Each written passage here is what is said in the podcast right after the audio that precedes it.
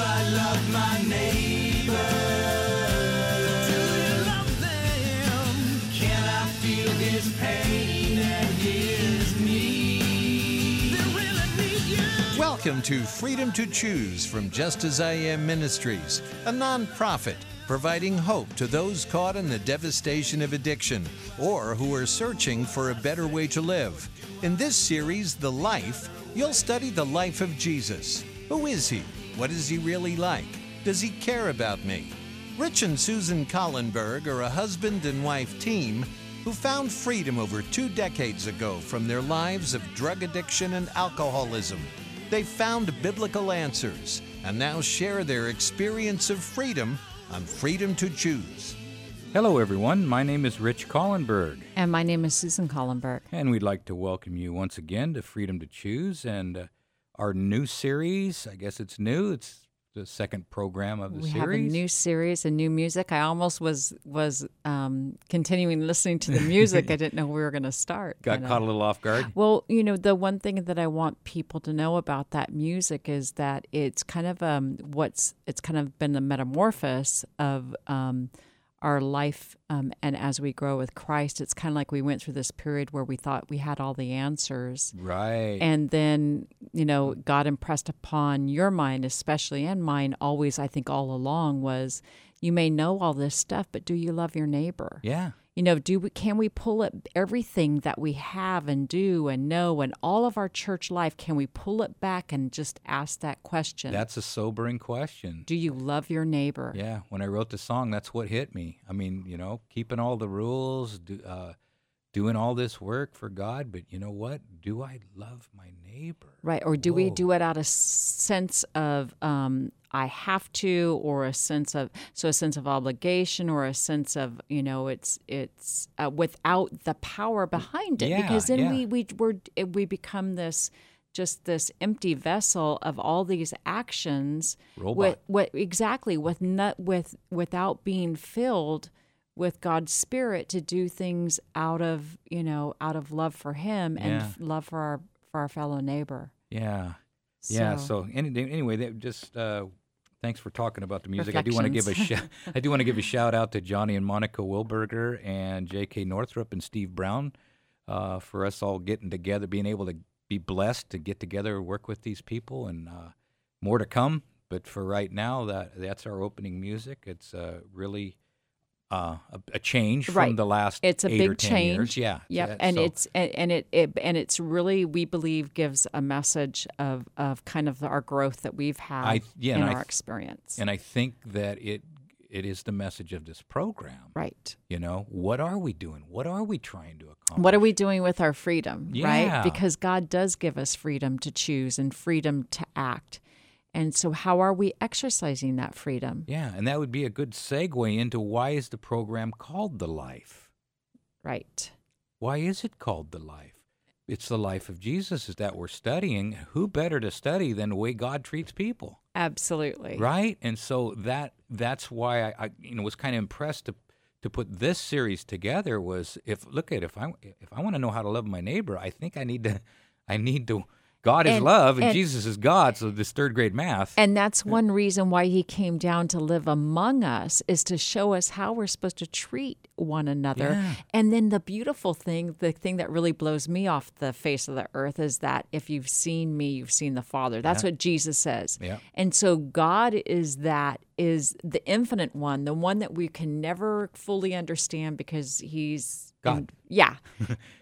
um, he would have come and done exactly yeah, Jesus Jesus was God, Yeah. and so that's how God treats human beings. He, he, yeah, it's it just it's, mind blowing. It's a big deal when It's you think mind-blowing. it. It's a big deal. Absolutely. Uh, for your reference, today's program is program number two, The Life, and it's titled The Temple Cleansing. It's just for your reference. If you want to um, reference this program and go to our website, www.justasIamministries.com, there you will find it, uh, along with all of our other series, all of our other programs, all of our books and resources that are free. Uh, Right, and so we do have some free resources that we give away, and there are some really incredible workbooks that they're available for anyone, and anyone can use them in their own life, Bible study, youth groups, You know, whatever. That would just remind me that the, our, our, the workbook that we uh, that we co-authored with uh, with a doctor uh, psychiatrist in, in Tennessee is also it's a it's approved for the prison system in California,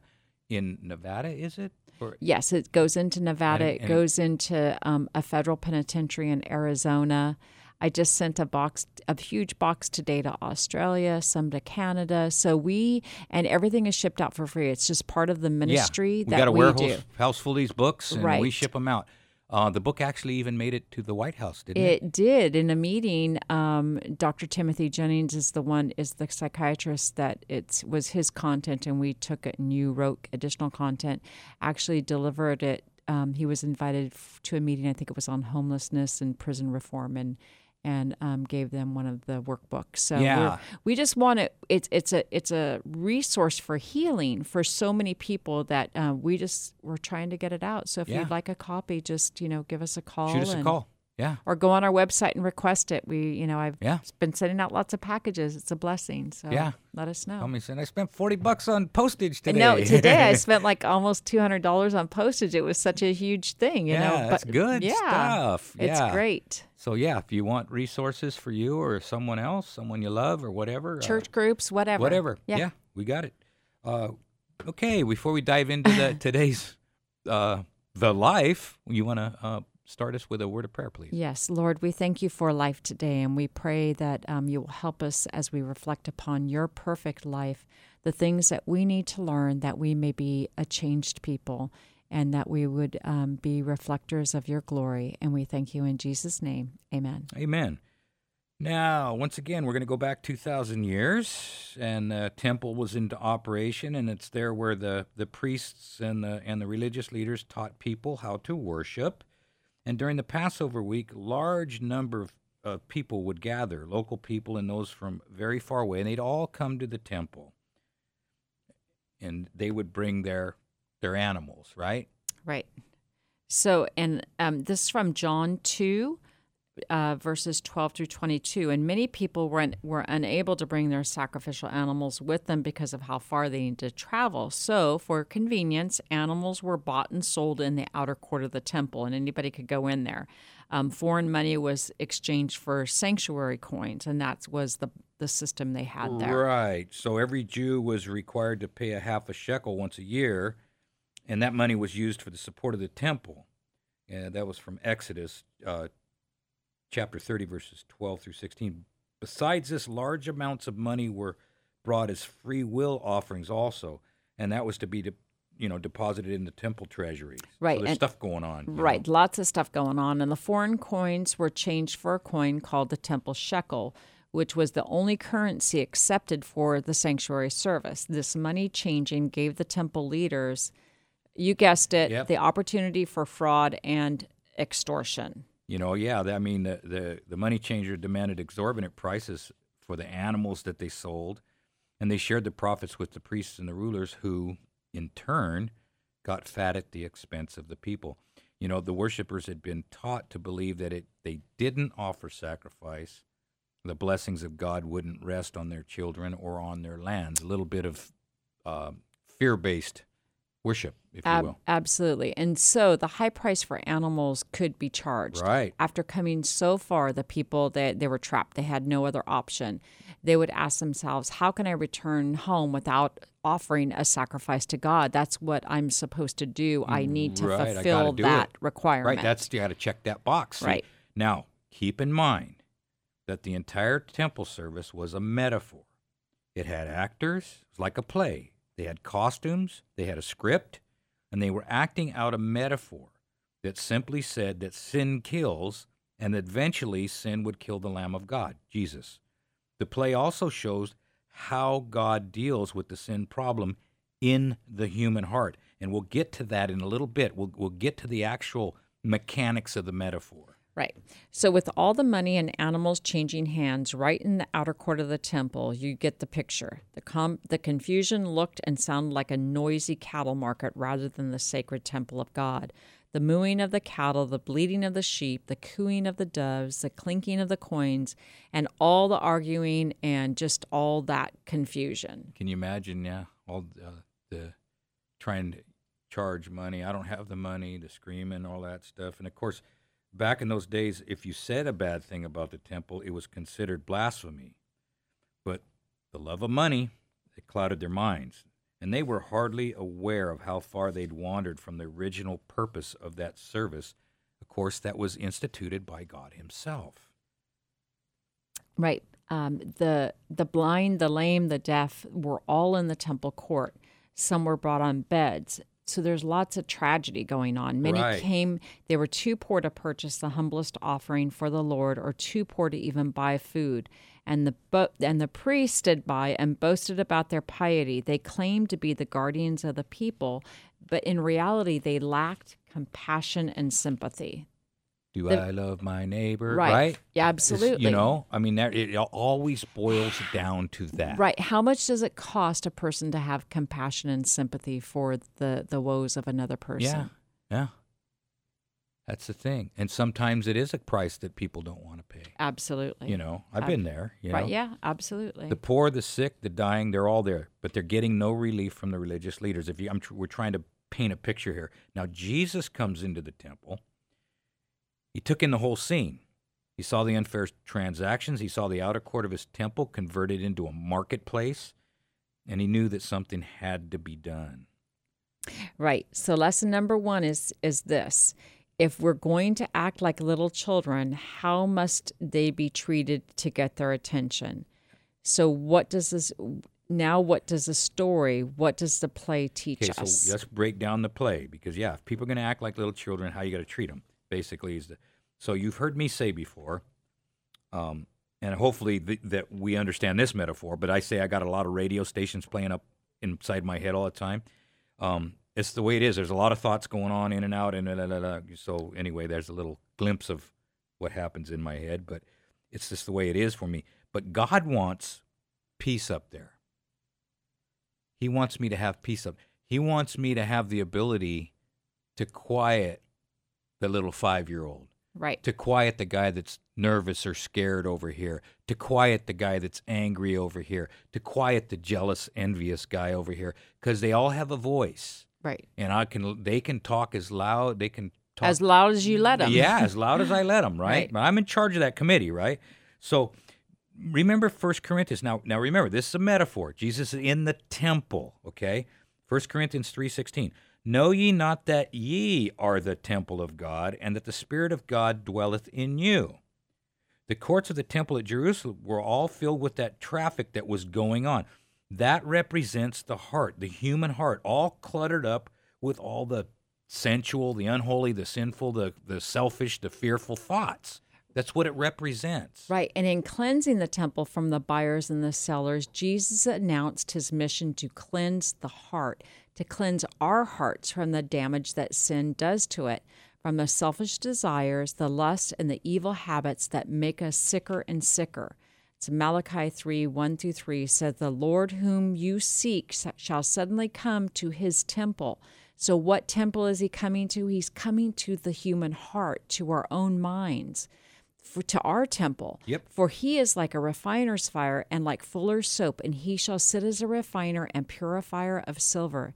And sh- he shall purify the sons of Levi and purge them as of gold and silver. Yeah, I mean, that's Malachi 3 1 through 3. So back then, it was the same message in the Old Testament that Jesus wants to come and purify our hearts like he pure like a like a person would purify gold or silver. He wants to get just bring the dross out, right? Right. And he's coming to his temple to do that. Right.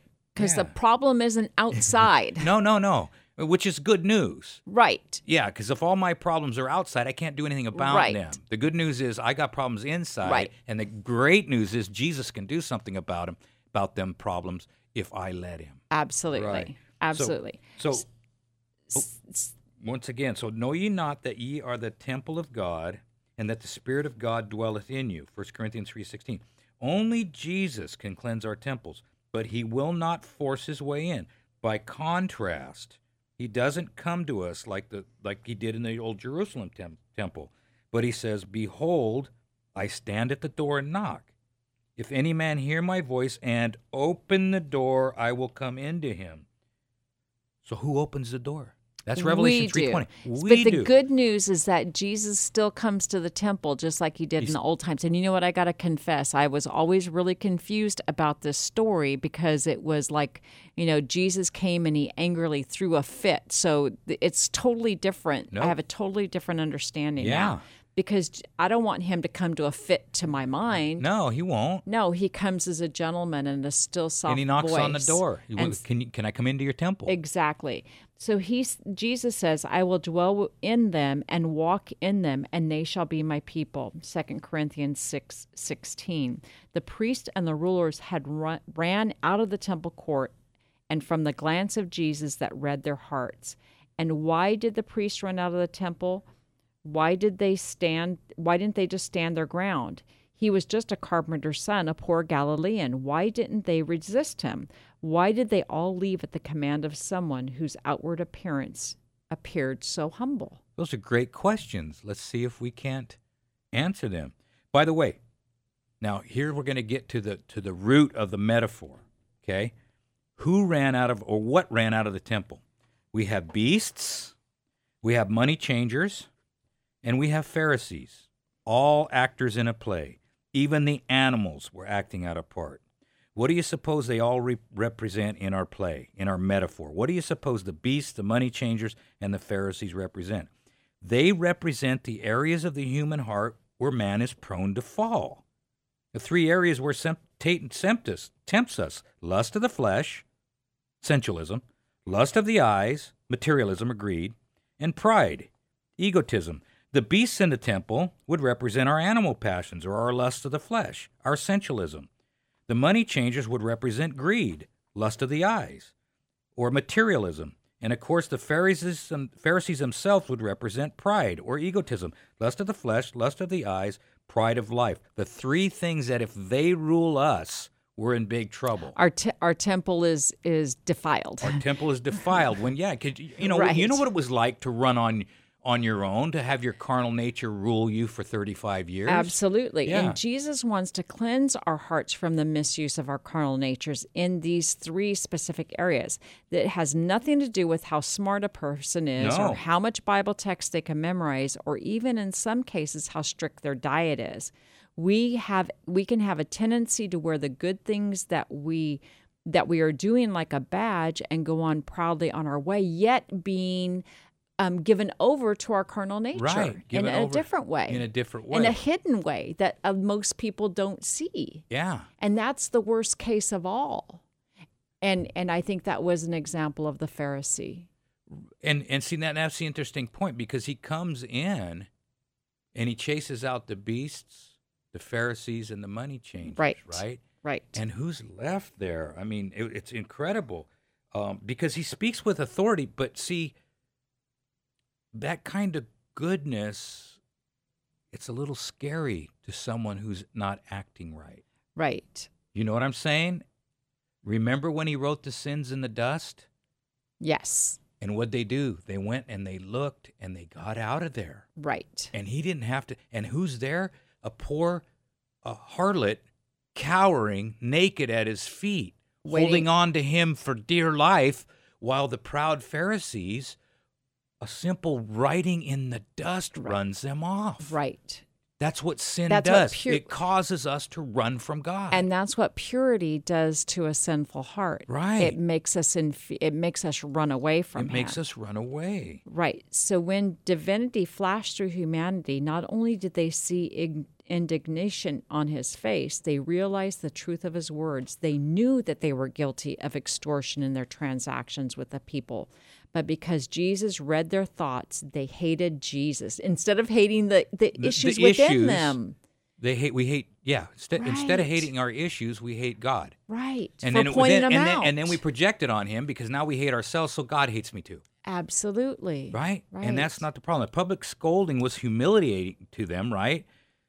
But and and of course you compile you add to that the jealousy and his growing influence with the people and they they just couldn't hang. But slowly, with still with hatred in their hearts, I would imagine that they, they returned back to the temple. Right. So remember, when the Pharisees fled, the poor Yep. stayed behind.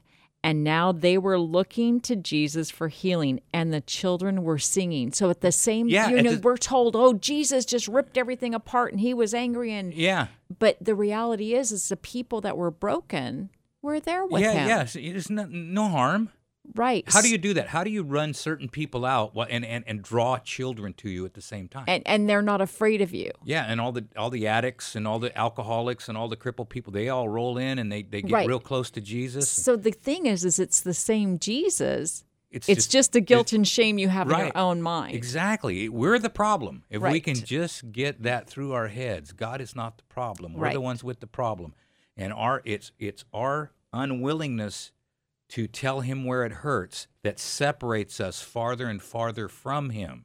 Right. And that's why he says sin causes death. The wages of sin is death. The, because we, when we sin, we choose to be farther and farther away from God, and God is life. He is the light of the world. He's the li- He's Jesus is the life. and and we're so deceived by this world and this world telling us that we need to do it on our own and to care for ourselves that that to that to be dependent upon um, God is weakness. When, in, reality, it's, it's really the only real opposite. strength That's your that only strength is. is to understand my strength is perfect in His strength is perfect in my weakness. correct, Right. right? Yeah, and that's that that without us understanding our need, there's no he can bang on that door all day long. We're not going to let him in. Right. And all that fear and everything can pass away if we truly understand that Jesus desires and God desires us to be healed and brought back into the fold. Right. Right, because that's that's all he wants. Yeah. That's all he's looking for. Yeah. So behold, I stand at the door and knock if any man hear my voice, right? Um, Absolutely. Have you ever seen a miracle happen? Have you have you ever seen the complete change? It takes more than human power to pull this off, and we can't deny that power. We can't, fu- you know, we can refuse to let him in, but there's no other way. There's no other way to explain the, the temple, the cleansing of the temple. At the crucifixion of Jesus, you can bet that those that had been healed didn't join in with the crowd and cry, "Crucify him!"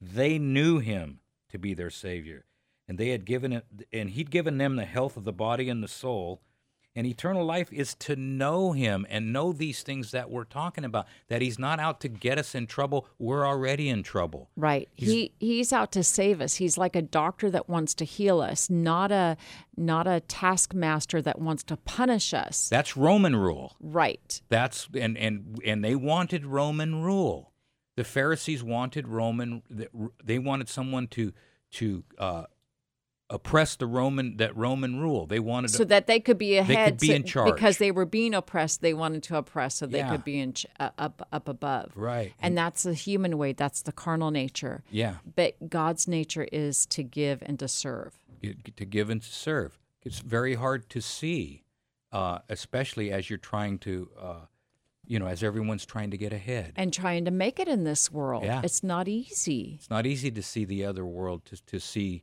uh, the invisible. And and to know that our home is not here. Yeah, eye has not seen, nor ear heard, nor has entered into the heart of man the things that God has prepared for him, for for man. You know what I mean? Right. Um, we can't imagine it. All we can do is take it on faith that He's out for our own good, that He's been chasing us ever since we've been born. Um, and And as we get to know our God to be a God that desires our healing, that Yeah. I think changes healing and restoration is the name of the game. absolutely. Uh, there'll be no thieves in heaven. There'll be no prison cells. There'll be no jails. There won't be a cop on every corner. There'll be no no gossips. right. There'll be nobody up there that that that uh, is is ruled by their carnal nature. Right. And so we learn that here. If we if we're not going to let him in here, we're not going to let him in up there. Right. So he's going he we would never be happy. I'm thankful he gives us a long time. yeah, we got wiggle room, right? We got wiggle room. And remember, every stage of growth, you're perfect at every stage of growth, right? Yes. So every day every day's an opportunity. Right. So he's untangling that bird's nest right now on both of us, and we're very thankful for that. Um, so looks like we got to wrap it up again. Uh, thank you for listening. Uh, you can contact us at 916 645 1297 or www.justasiamministries.com. And remember, folks, there's only two ways to live your life one is like nothing a miracle, and the others like everything is a miracle, and you have the freedom to to choose.